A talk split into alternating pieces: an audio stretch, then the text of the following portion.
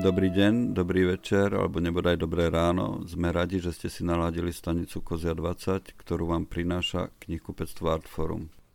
Dnes ste poslucháčmi premiérového vysielania novej relácie, ktorá sa volá Na okraji. V našom štúdiu so mnou sedí Juraj Malíček. Dobré ráno, dobrý deň, dobrý večer, dobré popoludne. Vlastne kedykoľvek chcete a počúvate nás, tak dobrý čas. A Denis Mačor. Dobré ránko, dobrý deň, dobrý večer, všetko dobré. Moje meno je Juraj Kováčik a v týchto reláciách by sme sa chceli venovať témam, ktoré nie sú úplne centrálne. Napriek tomu dúfame, že sa dostaneme k niečomu, čo je podstatné. Pre dnešok sme si vybrali tému, ktorou je vlastne otázka, prečo máme radi postapokalyptické filmy a knihy. Veľa ľudí, skoro každý, s kým sa rozprávam, tak hovorí teraz, že má pocit, ako keby žil, ako keby bol súčasťou nejakého sci-fi filmu, nejakého príbehu, ktorý napísal niekto iný. A keď sme sa rozprávali s Petrom Balkom, tak tam padla aj taká vec, že keby sme si spomenuli, v akej knihe bol ten príbeh, ktorý teraz prežívame, napísaný, tak by sme si ju mohli vyhľadať a prečítať si, ako to dopadne. V prvom rade v momentálnom štádiu je teda musím sa pozrieť, aký je dnes deň presne. Dnes je vlastne 8.4., 8. apríla je. A za mňa musím povedať, že keď budeme hovoriť o postapokalyptických filmoch alebo o postapokalyptickom čase, tak zatiaľ z môjho pohľadu tak nie je. Práve naopak, teraz nežijem dystopiu ešte žijem utópiu. Ešte stále žijem utópiu a dokonca to naozaj môžem povedať tak, že ten čas si náramne užívam práve kvôli tomu, že mám pocit, že konečne stíham. Je to vlastne čas, ktorý mám pre seba, takže zatiaľ utopia. Za mňa utopia zatiaľ. Denis, ako to máš ty? Tak u mňa je to zatiaľ tak, že ja si všímam skôr ľudí ako seba v tomto smere, lebo všimol som si, že ľudia, ktorí boli zvyknutí sedieť doma, boli introvertnejší, tak teraz úplne zaplavili sociálne siete tým, že aké všetko pekné a krásne, ak vychádzajú tulipány, aké sú prázdne ulice, ako proste suseda, ktorého som v živote nevidel, tak dole má zrazu na balkóne lehátko, len aby sa díval proste na stenu ďalšieho baráku. Začali vyliezať takíto ľudia a ja to vnímam asi tak, že je mi dobre doma, ale zároveň si užívam, keď idem trebárs do práce, chodíme, to prázdno, to ticho a to, že tí ľudia naozaj vnímajú, čo sa deje, ja neviem, prejdú na druhú stranu ulice, že vyhnú sa o meter a pol, nosia tie rúška, keď niekto nemá to rúško, už sa to skoro rovná, že mierí na niekoho zbraňou, že ľudia si to takto uvedomujú a čo je zaujímavé, tak možno, že práve kvôli tým skúsenostiam, ktoré máme z tej kultúry typu sci-fi filmy a sci-fi knihy, tak ľudia sú takí, že akoby zažívajú dobrodružstvo. Že zažívajú dobrodružstvo, ktorého sú súčasťou, proste píše sa nejaká sci-fi epizóda alebo proste nejaký fantastický príbeh, ktorý oni môžu nejakým spôsobom modelovať, kreovať, ohroziť a prispieť k jeho akoby zlepšeniu. No a toto mňa zatiaľ baví sledovať. No uvidíme, že dokedy to takto bude, že tí ľudia to budú stále brať ako hru svojím spôsobom. No je to taká rozporuplná situácia, lebo na jednej strane je tu taký ten pocit toho pozitívneho, ktorý ste možno spomenuli nejakým spôsobom obidvaja, či už je to dobrodružstvo, alebo to, že sa nám otvoril priestor na to, robiť veci, ktoré nás naozaj bavia a zaujímajú v niečom. Ale na druhej strane začínajú tu zaznievať také temné tóny, ako je zatváranie hraníc alebo povinné väzenie na 2 týždne, keď prídete zo zahraničia v tom karanténnom ústave. A preci, že len tá budúcnosť stále je, sa mi zdá, že je veľmi široký to pásmo, v ktorom to môže pokračovať a nevieme, ako to bude celé. A všetci nejako asi dúfame, že sa to vráti nejakým spôsobom k tomu, čo to bolo predtým, plus, mínus. No, ono aj keď sa to nevráti, tak my si zvykneme a budeme mať pocit, že sa to vrátilo. My neuveriteľne rýchlo zabúdame a veľmi dobre sa adaptujeme. Aspoň ja mám ten pocit. Zatiaľ sa zdá, alebo nie, že zdá.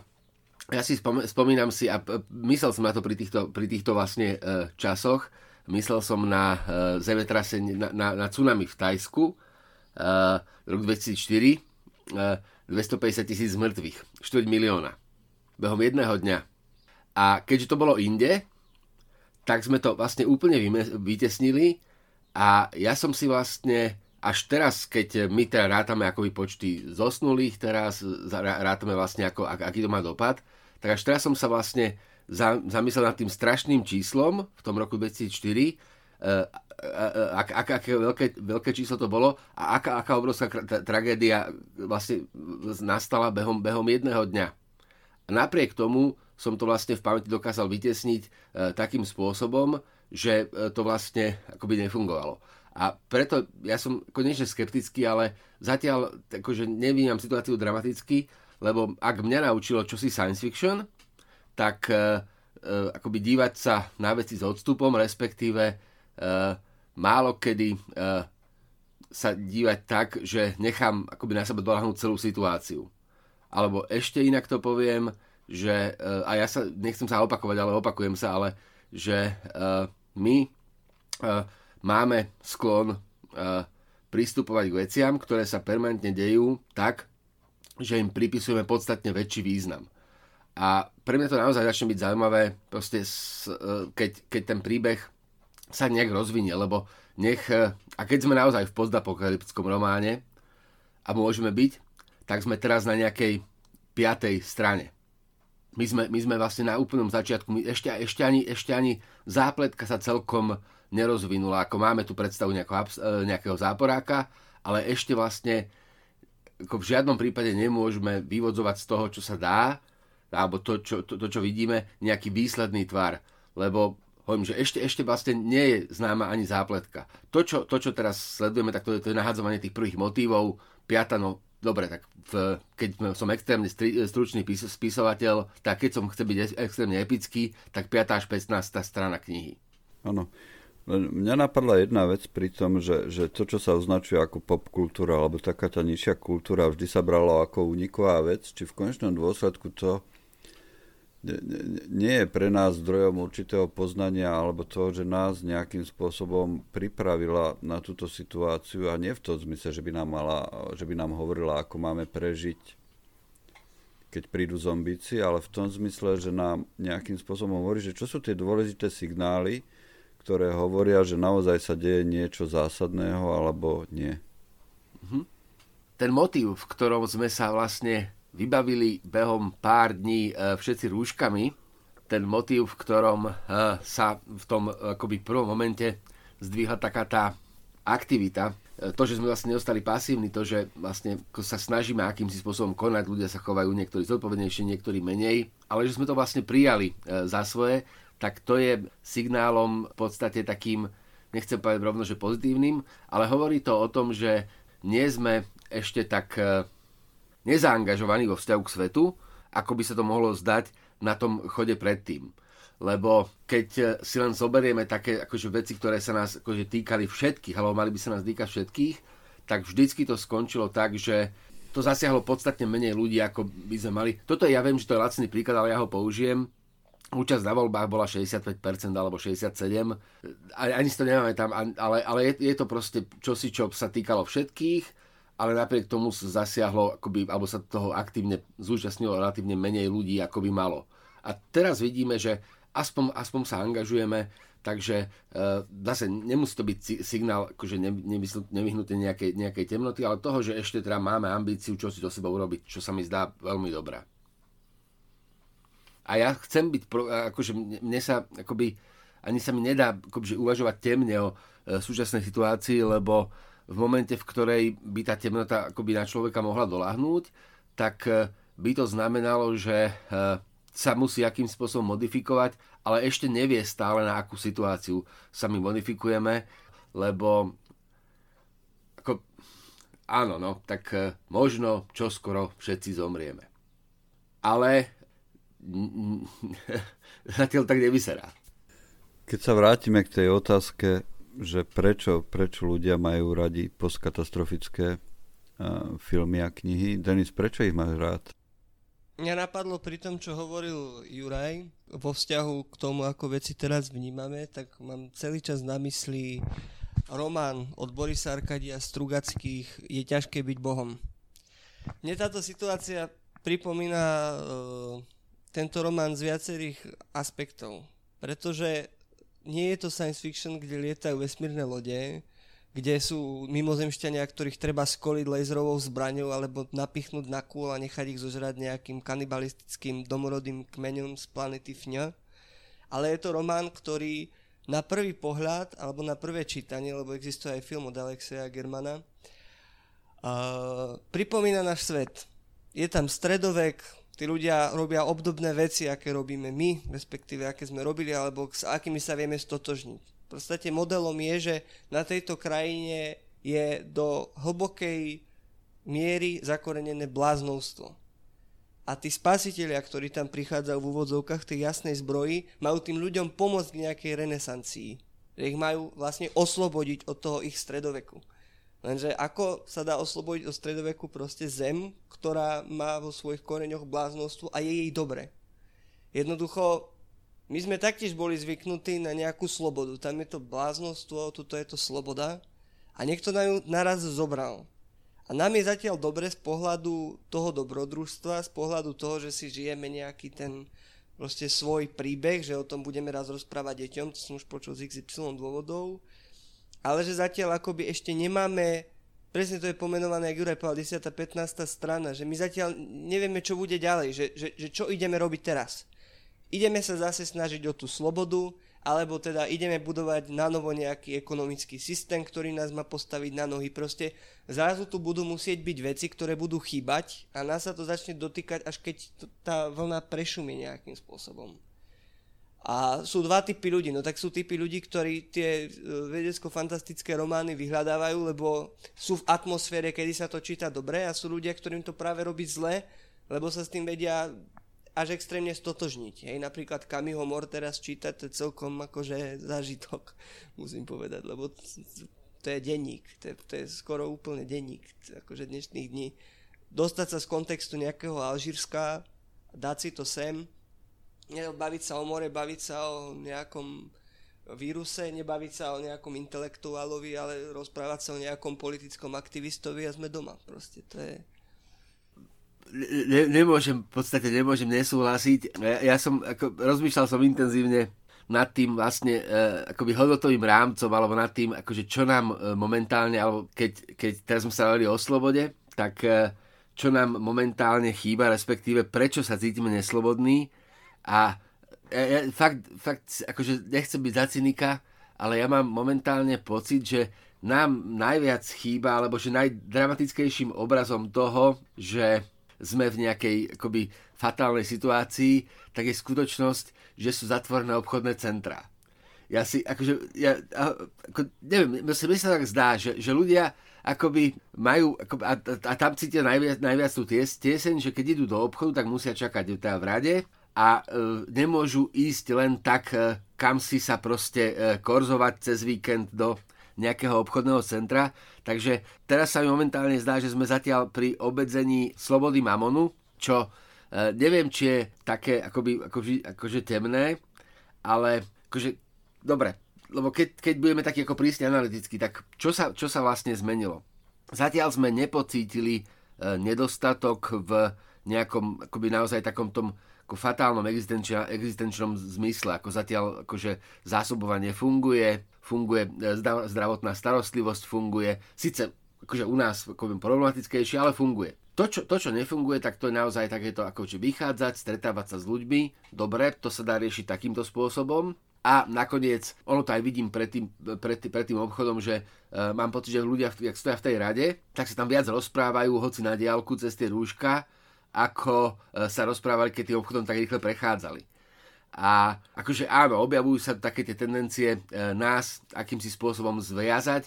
Videli sme to v Maďarsku, teraz my tu máme taký akože drobný pokus, ale toto už je možno na tom, že ako si to dopustíme, ako to necháme akoby doznieť.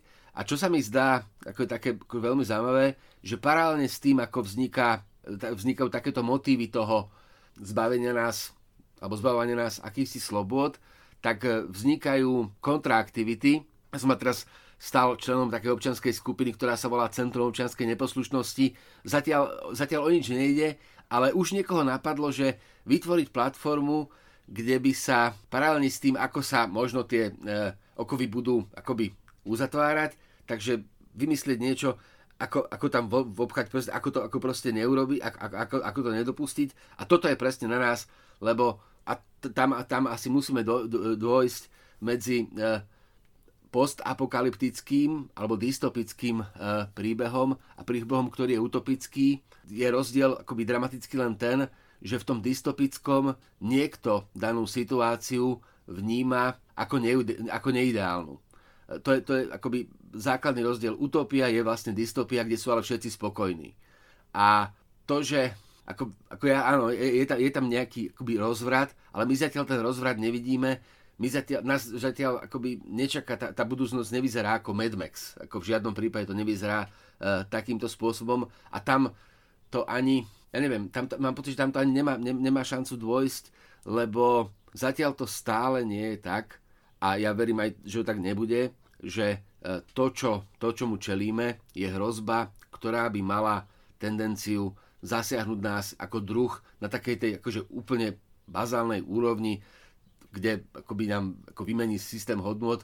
Skôr možno nás to naučí takému tomu akože zodpovednému správaniu. Ja viem, že je to ako floskula, ale je to dôležité pripomenúť, že my sme sa vlastne dlhodobo správali maximálne nezodpovedne a tie naše následky, naše následky tej nezodpovednosti tu sú prítomné, možno nie sú tak vidieť, alebo sa nám ľahko na ne nemyslí. No a teraz to máme tak akoby esenciálne, že tie následky teoreticky aj vidíme, alebo môžeme ich cítiť a to, čomu čelíme aj tak bez ohľadu na koronu, tak to dolieha na nás proste intenzívnejšie a to je skutočnosť, že sme ako druh relatívne krehkí. Že to, o čom sme si mysleli, že je ako pevná stavba, tak to vlastne sa ukazuje ako taká chatrč, ale zatiaľ tá chatrč stojí. Tam je ešte jeden motív v tých knihách, ktoré sme čítali a v tých filmoch, a to je možnosť takého osobného aj spoločenského reštartu, že sa niečo vybuduje na novo a ináč a lepšie. Vieš, ako Walking Dead z obyčajného policajta stane v podstate vodca tlupy a teda človek sa stane niečím iným, ako bol predtým. No prvé sme zodpovednosť. Akože zase to sa dá interpretovať rôznymi spôsobmi. Je krásny inak príbeh, ktorý musíme v tom kontexte spomenúť, lebo sa dotýka akoby aj nášho naturelu. To je román Ondreja Nefatma, kde vlastne... A to je... apokalyptický motív jednoznačne. Dôjde proste k z nejakého dôvodu, my si zistíme prečo, ale dôjde vlastne k tomu, že prestane fungovať jeden z tých základných akoby fyzikálnych princípov. Prestane fungovať elektrika. Behom 2 týždňov dochádza k totálnemu rozkladu a tam vidíme, že vlastne kto je ochotný a za akých podmienok vlastne prebrať zodpovednosť. Tam sa nejakým spôsobom ukazuje, že to, že my si myslíme, že liberálna demokracia je ten spoločenský systém, ktorý nás akoby je schopný doviesť kam si akoby vpred, že to tak jednoducho nemusí byť, ba dokonca, že v takých tých naozaj krízových situáciách my sa dobrovoľne musíme tej liberálnej demokracie vzdať, aby sme ako druh prežili. Tam potom je problematický návrat a áno, možno dôjde k nejakému narušeniu tohto, možno sa kamsi akože nevrátime, ale zatiaľ je naozaj akože o tomto hovoriť predčasné.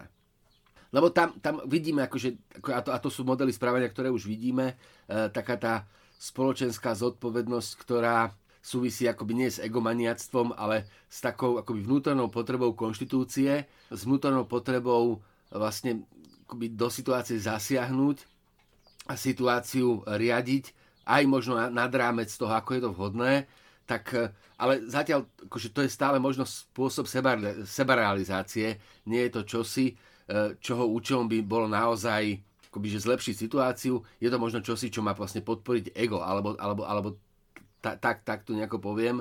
Ale zatiaľ, akože naozaj, tie hry, ktoré sú rozohraté, hoď sa nám to možno nezdá, tak z môjho pohľadu svedčia o tom, že všetci chceme, aby to pokračovalo, ako to bolo predtým. Či je to dobré, alebo dobré nie, tak to momentálne nechám otvorené. To podporiť ego tiež akože vnímam na takej úrovni, že ľudia prestali nejakým spôsobom rozmýšľať v rámci systému, ale začali rozmýšľať nad spôsobom, ako to prekonať na individuálnej úrovni. Akože aspoň teda ja to takto vnímam, že teraz je čím ďalej tým menej aj vo svete, aj u nás akoby sa skloňujú proste systémy, ale rozprávame sa o tom, že tak čo teda, čo s tými hranicami, čo s voľným pohybom, čo so zodpovednosťou, čo s blízkymi, čo s priateľmi, čo s vecami, na ktoré sme zvyknutí. Aj Ondrej Nefatma, ale aj ten detský príbeh, ktorý teraz napísal Matocha, tú prašinu, akože tam tiež veľmi pekný dáva príklad pre takého mládežníckeho čitateľa, pre ktorého toto je úplne nemysliteľné, akože my si ešte do nejakej miery, aj keď hovorím, aj medzi nami je nejaký rozdiel generačný, ale vieme si predstaviť, aké to je, že jednoducho ten internet proste nemáme.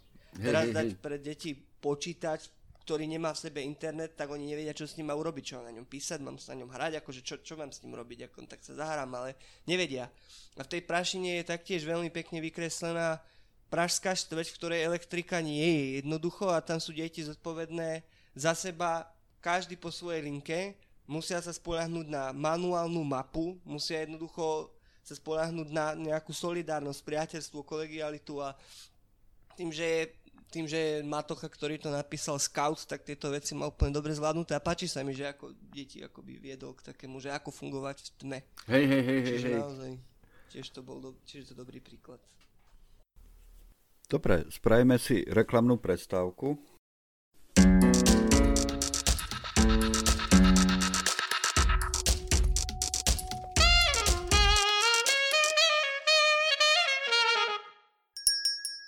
Skúška, Lida, Predajca, Moskvič. Tieto a ďalších 7 poviedok s autobiografickými črtami nájdete v novej zbierke od Olega Sencova. Kniha vychádza v edícii Klad, zameranej na poklady súčasnej zahraničnej beletrie. Oleg Sencov, marketér. Nájdete ho na e-shope Artforum a v dobrých kníhkupectvách. Poďme vykresliť takú, akože naozaj, akože poďme teraz vykresliť takú temnú perspektívu. Aká je tá temná perspektíva? Tá úplne najtemnejšia.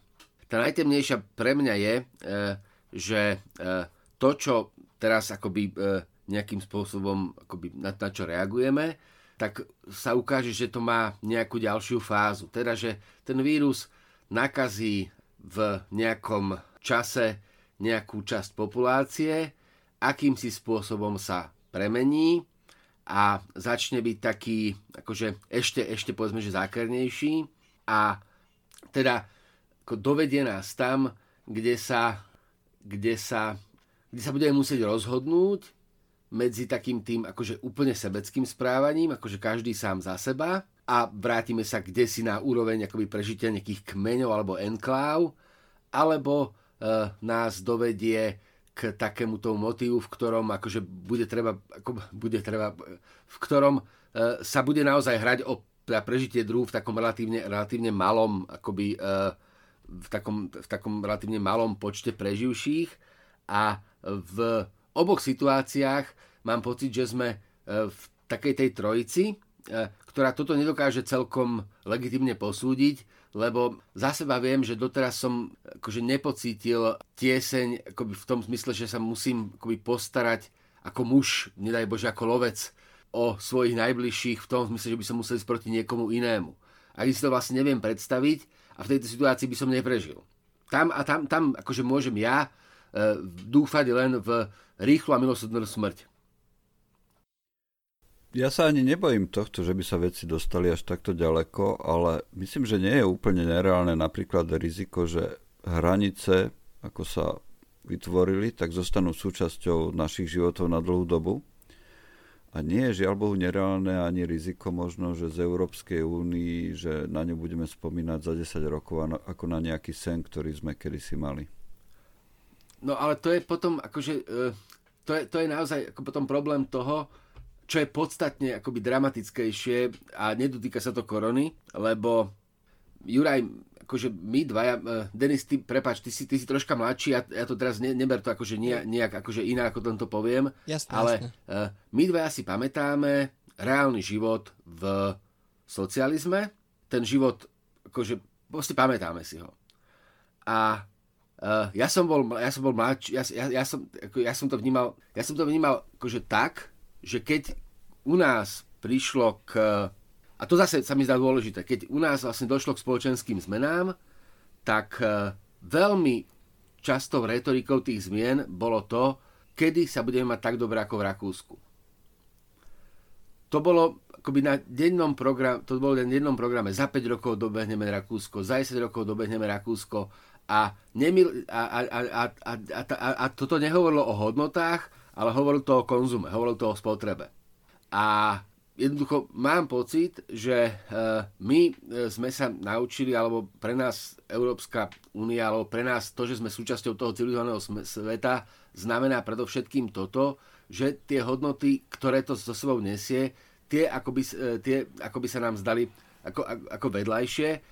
To, o čom hovorím, je, že my tu vidíme vlastne model krajiny, kde máme trhové hospodárstvo, ale nemáme tam liberálnu demokraciu. To je Čína.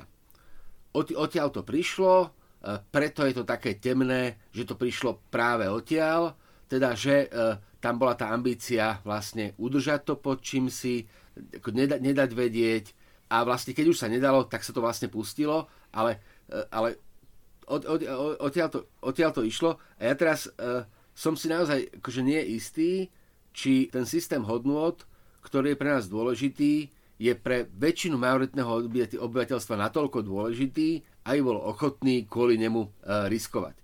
A ja sa asi musím vrátiť k tomu, ja sa ťažko hovoril, lebo som o tomto relatívne hovoril nedávno, ale my možno dovolíme, aby sa hranice ostali zatvorené, ale dovolíme to preto, že to pre nás nebolo až také dôležité, ako sme si mysleli. A toto je naozaj problém, lebo dostávam zase k tomu postapokalyptickému rozmeru tej veci, tak tam, aby my žijeme vo vlastne zvláštnom svete, ten svet akoby deklaruje navonok nejaké idei, ale vnútorne sa podľa nich nespráva, tie idei sú relatívne prázdne a akože to vidíme, lebo my čelíme globálnej hrozbe, ale na lokálnej úrovni. A toto jednoducho nefunguje. Hej. A zase model, v ktorom prichádza Jan III Sobieski k Viedni, aby to bránil tam, aby neprišli hore, lebo vlastne vidíme tú hrozbu, tak to sa dnes nedeje a možno to nemáme mechanizmy, alebo možno sme si naozaj akože zvykli na to, že môžeme rozdeliť nejaké kompetencie, že niektorých sa vzdáme, niektoré si necháme, no ale teraz sa ukazuje, že ten model, v ktorom by sme nemali uvažovať o národoch a národnostiach, nedaj Bože, alebo o krajinách, ale že to je globálny problém, tak teraz sa ukazuje, že áno, takto by to malo byť, no len to už je také dosť nepohodlné.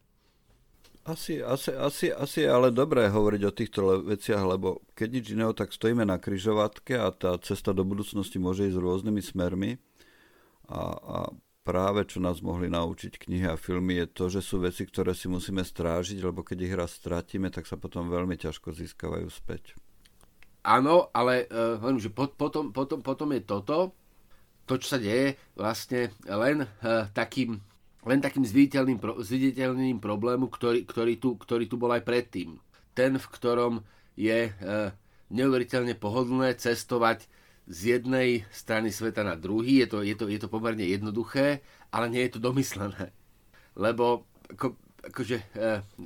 my máme nejaký manuál, alebo my máme nejaké modely správania, ktoré nezodpovedajú našej situácii, alebo nezodpovedajú tomu, ako vnímame svet. My možno vnímame svet globálny, ako ekonomicky globálny, ale nevnímame ho ako hodnotovo globálny, neuvažujeme o sebe ako o ľuďoch, ale uvažujeme o sebe ako o národoch, uvažujeme o sebe ako náboženstvách. Toto my nevyriešime, ale toto je skutočná temnota. Toto je to, čo akože, keď je zreteľnejšie vidieť, tak to je tento problém.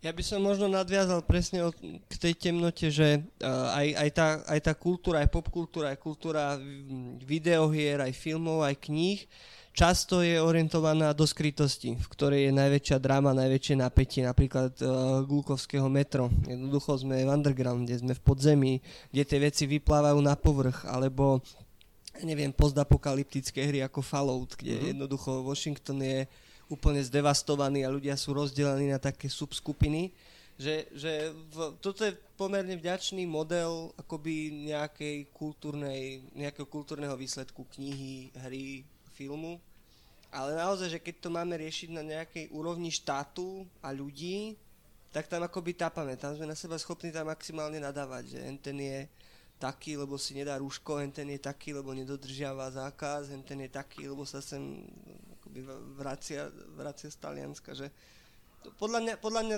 toto je práve v tom je tá dráma, že nebudeme vedieť, ako by fungovať vnútri tých svojich vytvorených proste štátov a hraníc a susedstiev, lebo jednoducho hľadáme na sebe chyby, hľadáme na sebe kto akým spôsobom čo porušuje. No je to ešte zaujímavá doba aj tým, že to sa vlastne dialo až v posledných možno nie 10 ročiach alebo rokoch, že nejako globálne si ľudia začali voliť za svojich vodcov klaunov a nie štátnikov. No, ale a to zase súvisí aj s niečím iným, akože teraz nechcem, aby sme vystrelali všetky témy, ale ono sme to videli aj u nás. Ja som teda 2 roky dozadu, stali sa tu strašné veci a ako ja som by zistil, že keby som sa ja díval keby som sa ja díval na krajinu, v ktorej žijem, cez jej mediálny obraz, tak tá moja skúsenosť nemá vôbec nič spoločné s tým, čo vidím. Teda celý deň som fungoval vlastne normálne vo svete a potom som si večer pustil správy a ja som v tých správach videl obraz krajiny, ktorá je podstatne horšom stave ako to, s čím som ja mal skúsenosť. Ja teraz neviem, ktorá z tých dvoch skúseností, či ten obraz, alebo to moje zažité, neviem, ktoré bolo správne.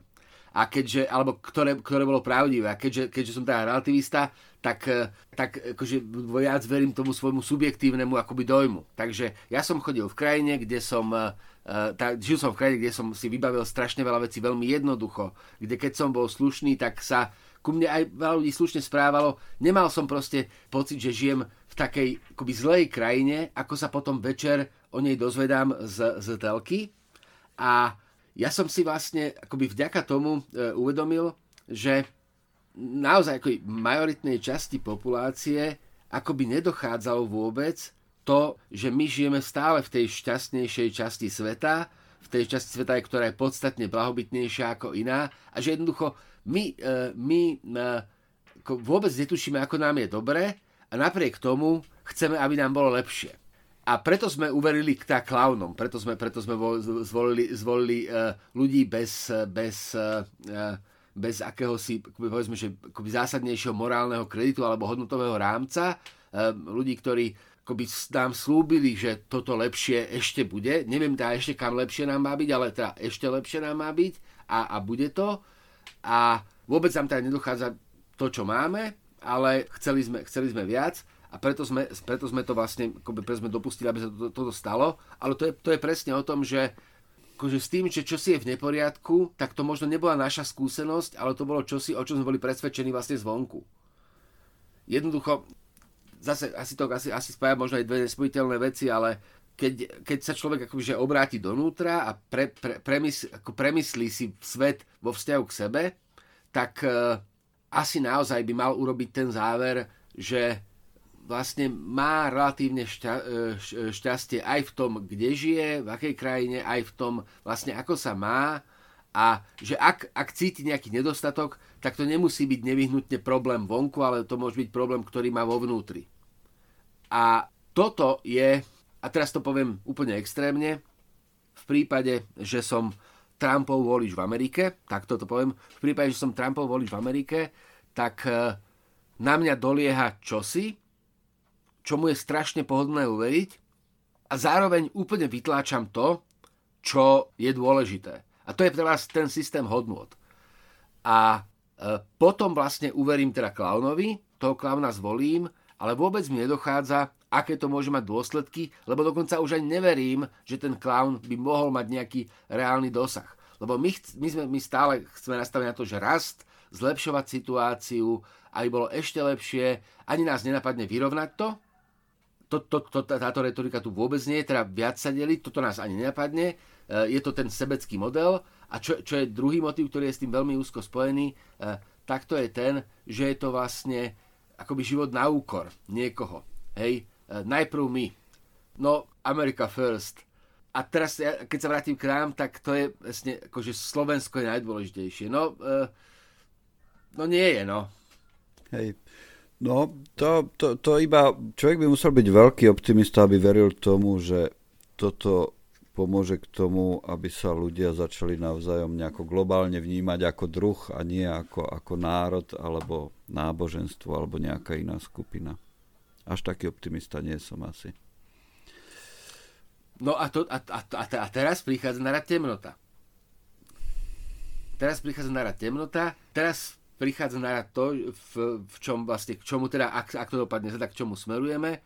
Teda to, že keď sa tu bude pokračovať po nejakej toto teda pokračuje, naberie to fatálne dôsledky, tie fatálne dôsledky vyberú svoju daň a výjdu tí ľudia z úkrytov, z tých podzemných krytov, kde to teda celé prečkajú a oni založia nový svet. A tam potom vo vzťahu k nám to bude akoby tragédia, ale ten druh vyhodnotí tie udalosti, ktoré sa stali ako čosi, čo vlastne bolo medzníkom medzi tým svetom, ktorý viedol k úpadku a medzníkom, ktorý nás vlastne dovedol k nejakému akože reštartu v tom, že to prebudujeme a budeme pokračovať. A potom z tej perspektívy, to, čo sa deje teraz, tak bude vlastne dobrá udalosť a bude to čosi, čo bude vlastne mať, bude vykreslené ako happy end. Spätne vo vzťahu k tomu, ako čo sa dialo, lebo a teraz zase ako my vlastne naše dejiny sú dejiny akoby interpretované ako dejiny víťazov, dejiny toho, kde sa vlastne ten lepší model vždy presadil na úkor toho slabšieho. Jednoducho my prístupujeme našou prirodzenou vlastnosťou interpretovať veci, ktoré sú pred nami, interpretovať veci, ktoré sú za nami, tak ktoré už máme po, ako veci, ktoré vlastne skončili dobre. Teda akoby mor, ktorý vyhubil v 14. storočí takmer vlastne 2/3 Európy, vlastne takmer Európu vyhubil, tak dnes ho interpretujem ako síce tragédiu, ale tá tragédia mala vlastne dobré dôsledky, lebo mohla nastúpiť renesancia, mohol sa vlastne akoby ten hodnotový rámec akoby, že zmeniť. A teda zase, aj v tom najhoršom scenáre my sme teda vlastne súčasťou niečoho, čo bude v dlhodobej perspektíve vyhodnotené ako, že dobre, že sa to stalo. Je to smutné, lebo teda je to smutné, ale je to tak, respektíve nenapadá ma iný model, v ktorom by akoby ten druh mohol prežiť a vyhodnotiť to, čo sa deje ako inak ako dobré. Pri tomto teraz neviem, či to budem vedieť tak sformulovať, ak nad tým celý čas rozmýšľam, tak mi napadá, že aj z toho kultúrneho aspektu, že väčšinou, keď sa tie veci akoby v minulosti alebo v literatúre menili, tak stávali na niečom akoby úplne novom, alebo na niečom, čo malo proste svoju tvár z princípu veci. Hej, Huxley, Brave New World, proste taký kvázi svet Forda, Ford a tak ďalej. Potom máme, ja neviem, že odplávaš na nejaký ostrov, kde vybuduješ nejakú komunitu a tam to funguje vnútri seba. Potom tu máme renesanciu, o tom som hovoril, dajme tomu ten príklad tých Strugackých. Máš tu podobu sveta, aj opticky vieš, čo sa ide meniť. Lenže teraz rozmýšľam a môžeme sa vrátiť, ja neviem, k tým postapokalyptickým hrám, že väčšinou tam, keď sa veci menia, tak sa menia vnútri niečo, kde sú ešte veľmi dlho prítomné ruiny toho starého sveta. Ale že čo by sa muselo ešte opticky zmeniť medzi ľuďmi alebo na tváre proste celého sveta, až sme si začali uvedomovať, že ide k novej zmene.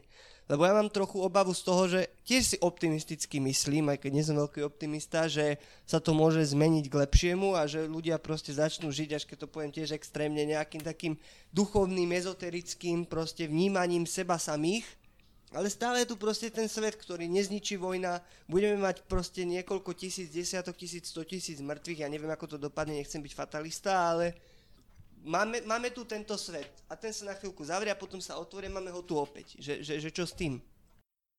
Ja neviem, a teraz možno to bude súvisieť, možno nie. Každé ráno, alebo každý deň sa s nekonečnou nevôľou donútim ísť pracovať na záhradu.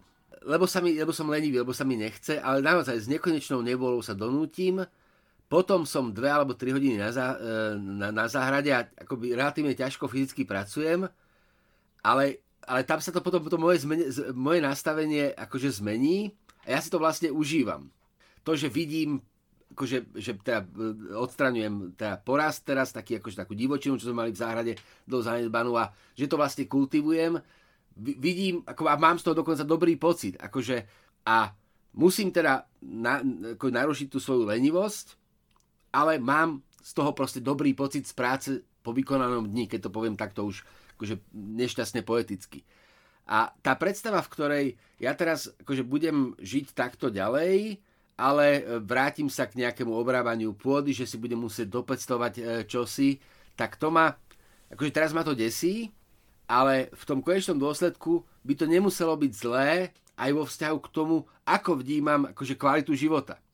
Lebo to, že ja som akože prestimulovaný a že si hoviem v tom blahobite toho človeka, ktorý akože nemusí dramaticky ako zápasiť o svoje prežitie, vyslovene, že nemusí bojovať o svoje prežitie, tak tým pádom som vlastne spohodlnel a nemám z toho života taký intenzívny pocit, ako by som z neho mal, ak by som oň musel bojovať. A ja si teda, to si pamätám z detstva, ja som teda ešte z tej generácie, ktorá pracovala na záhrade povinne, že akože naši ma nútili chodiť na záhradu a ja som to neznášal, ale oni ešte boli z tej generácie a mám pocit, že oni boli akoby vnútorne akože šťastní ľudia práve kvôli tomu, že nemali kedy premýšľať kvôli tomu, o tom, ako sú nešťastní, lebo stále pracovali. Neviem. Ale toto ma teraz napadlo ako taký momentálny ten, že dobre, tak budem tu mať permakultúru, alebo budem mať čosi v rukách, reálne budem teda žiť tak, aby som vlastne uživil seba, svoju rodinu, ale nebude sa to týkať nejakých virtuálnych činností, alebo písania pre niečo, alebo dúfania, že niekto nájde zmysel v mojej činnosti a je mi ochotný za ňu zaplatiť, ale že jednoducho ja si budem musieť sám akoby vygenerovať to, z čoho budem žiť, a to môže byť zase to môžem späť interpretovať ako čosi, čo sa vlastne že dobre, že to stalo, lebo teraz často, a nie teraz, ale často som mal pocit, že som vlastne zbytočný, a to je len preto, že som necítil svoju užitočnosť sám, že som musel sa spoliehať na to, že mi povie niekto, že som zbytočný není. Takže áno, svet sa rozpadne, všetci začneme znova žiť na úrovni nejakej prvotnej pospolnej spoločnosti a tam budeme mať šancu uvedomiť si, že to, že my sme sa akože posúvali civilizačne do štádia, v ktorom teda nebudeme musieť pracovať, ale budeme pracovať duševne a relatívne ľahko. Takže to bola tá nesprávna cesta a ten ľudický model takého toho tvrdého zápasu o prežitie, ten, ktorý funguje teda v tých amišských komunitách a kde sa ukazuje, že ľudia sú šťastní, tak možno je to ten správny, akože je to ten správny model. Že jednoducho ten náš západný blahobyt je čosi, čo nás vlastne len vedie kam si do pekla. Tam je ten problém, že takýto spôsob života by určite neuživil 7 miliard ľudí na Zemi. Takže takáto cesta späť nebude, dúfajme, možná, ale mne sa páčil veľmi ten obraz toho, ako ty sa staneš farmárom, ale ja mám pre teba inú, v takomto scenári mám pre teba inú budúcnosť, lebo každý kmeň potrebuje, myslím, 3 druhy ľudí, potrebuje lovcov, bojovníkov, potrebuje farmárov, ale potrebuje aj šamanov. Pro mňa ty by sa stal tým šamanom, ktorý by tam nejaký nový kult vytvoril a založil. Je to krásna predstava, ale to je krásne, ale ja na to nemám, ako zatiaľ som v sebe nenašiel ten model, v ktorom by som mohol hovoriť niekomu, čo má robiť. Zatiaľ to je tak, že, a to je, zase, poďme k Douglasovi Adamsovi teraz. Ja som vždycky hľadal som pre seba miesto na lodi pre užitočných. Teda pamätáme si, že vlastne my podľa Adamsa sme vlastne pokračovaním civilizácie, ktorú založili ľudia z kancelárií, ľudia, ktorí vlastne akože nemali reálny kontakt s realitou, akože bola to tá nadstavba, boli to ľudia služieb a manažeri a tak, proste neboli to kováči a neboli to ľudia, ktorí ako fyzicky vyrábajú veci, ale boli to proste akože tento druh tej nadstavby. A to je naša civilizácia, takto vyzerá. Takže ako predstava mňa ako šamana je ako síce príjemná, ale je absolútne nereálna, lebo ak by som ja bol vlastne, ak by som neuprednostnil záujmy tých druhých pred záujmy seba, tak ja by som sa do tej lode ani neprihlásil. Akože tých užitočných poďme akože odviesť, tak ja sa ani do toho hradu nepostavím, lebo ja sa takto nevnímam. A to je možno ako súčasť problému, ale je to tak. Ale ešte iná knižka, a naozaj buďme troška vážni, premýšľam, jak si spomínal Strugackých a tak ja som premýšľal nad Walterom Lejbovicom. Teda nie, to je, myslím, že to volá Chvalospev pro Lejbovice, tak. A Walter T. Miller je autor, myslím. Ale Chvalospev pro Lejbovice, áno, Chvalospev pre Lejbovice sa to volá, určite. A to je akože veľmi silný román v tom, že on vlastne sa odohráva v situácii, v ktorej do ktorej možno smerujeme. Je to situácia po veľkej katastrofe, tam je to samozrejme atomová vojna. A sústreďuje sa na ako vlastne enklávu ľudí, ktorí držia ten systém hodnôt starého sveta a chcú, aby sa ten svet akoby navrátil k tomu ideálu. A oni sú vlastne v tej pragmatickej rovine akoby nútení konať menšie zlá v prospech väčšieho dobra. A je to postavené len na tom, či tým ideám veria alebo nie. A to už tam sa stáva nebezpečné, lebo to už je taký ten akoby nový model nejakého totalitného správania, kde ja v prospech nejakého ideálu, ktorý verím a ktorý preukazateľne fungoval, nútim to majoritné spoločenstvo správať sa akosi, ako mu to nie je pohodlné. A ja sa teda obávam, že to je situácia, ktorej my čelíme, akurát nedošlo k tej katastrofe. A dokonca ešte tá temná vízia je, že dokonca tu ani nemáme tú skrytú majoritu niekoho, kto nás vedie k tomu ideálu, či v súlade s našou volou, alebo proti našej, ale že tu jednoducho nikto taký nie je. Teda, že sa vezieme v dodávke bez šoféra. A teraz, a dokonca to sa mi akoby aj potvrdzuje, lebo teraz akoby tá situácia prišla, a svet sa dlho sme sa chovali ako teda krajiny bez šoférov, potom si vždycky našťastie za ten volant niekto sadol, a lepšie, že tam sadol hocikto, ako by tam nesedel nikto, ale tá jazda je tým podmienená a to, že teda my dlhodobo nemáme šoféra, alebo že sme sa zriekli ideí, ktoré nás mohli akoby viesť kamsi, tak to je to, čo je naozajstný problém. Neviem, či k týmto slovám niečo dodávať. Myslím, že by to mohla byť dobrá bodka za našim dnešným rozprávaním.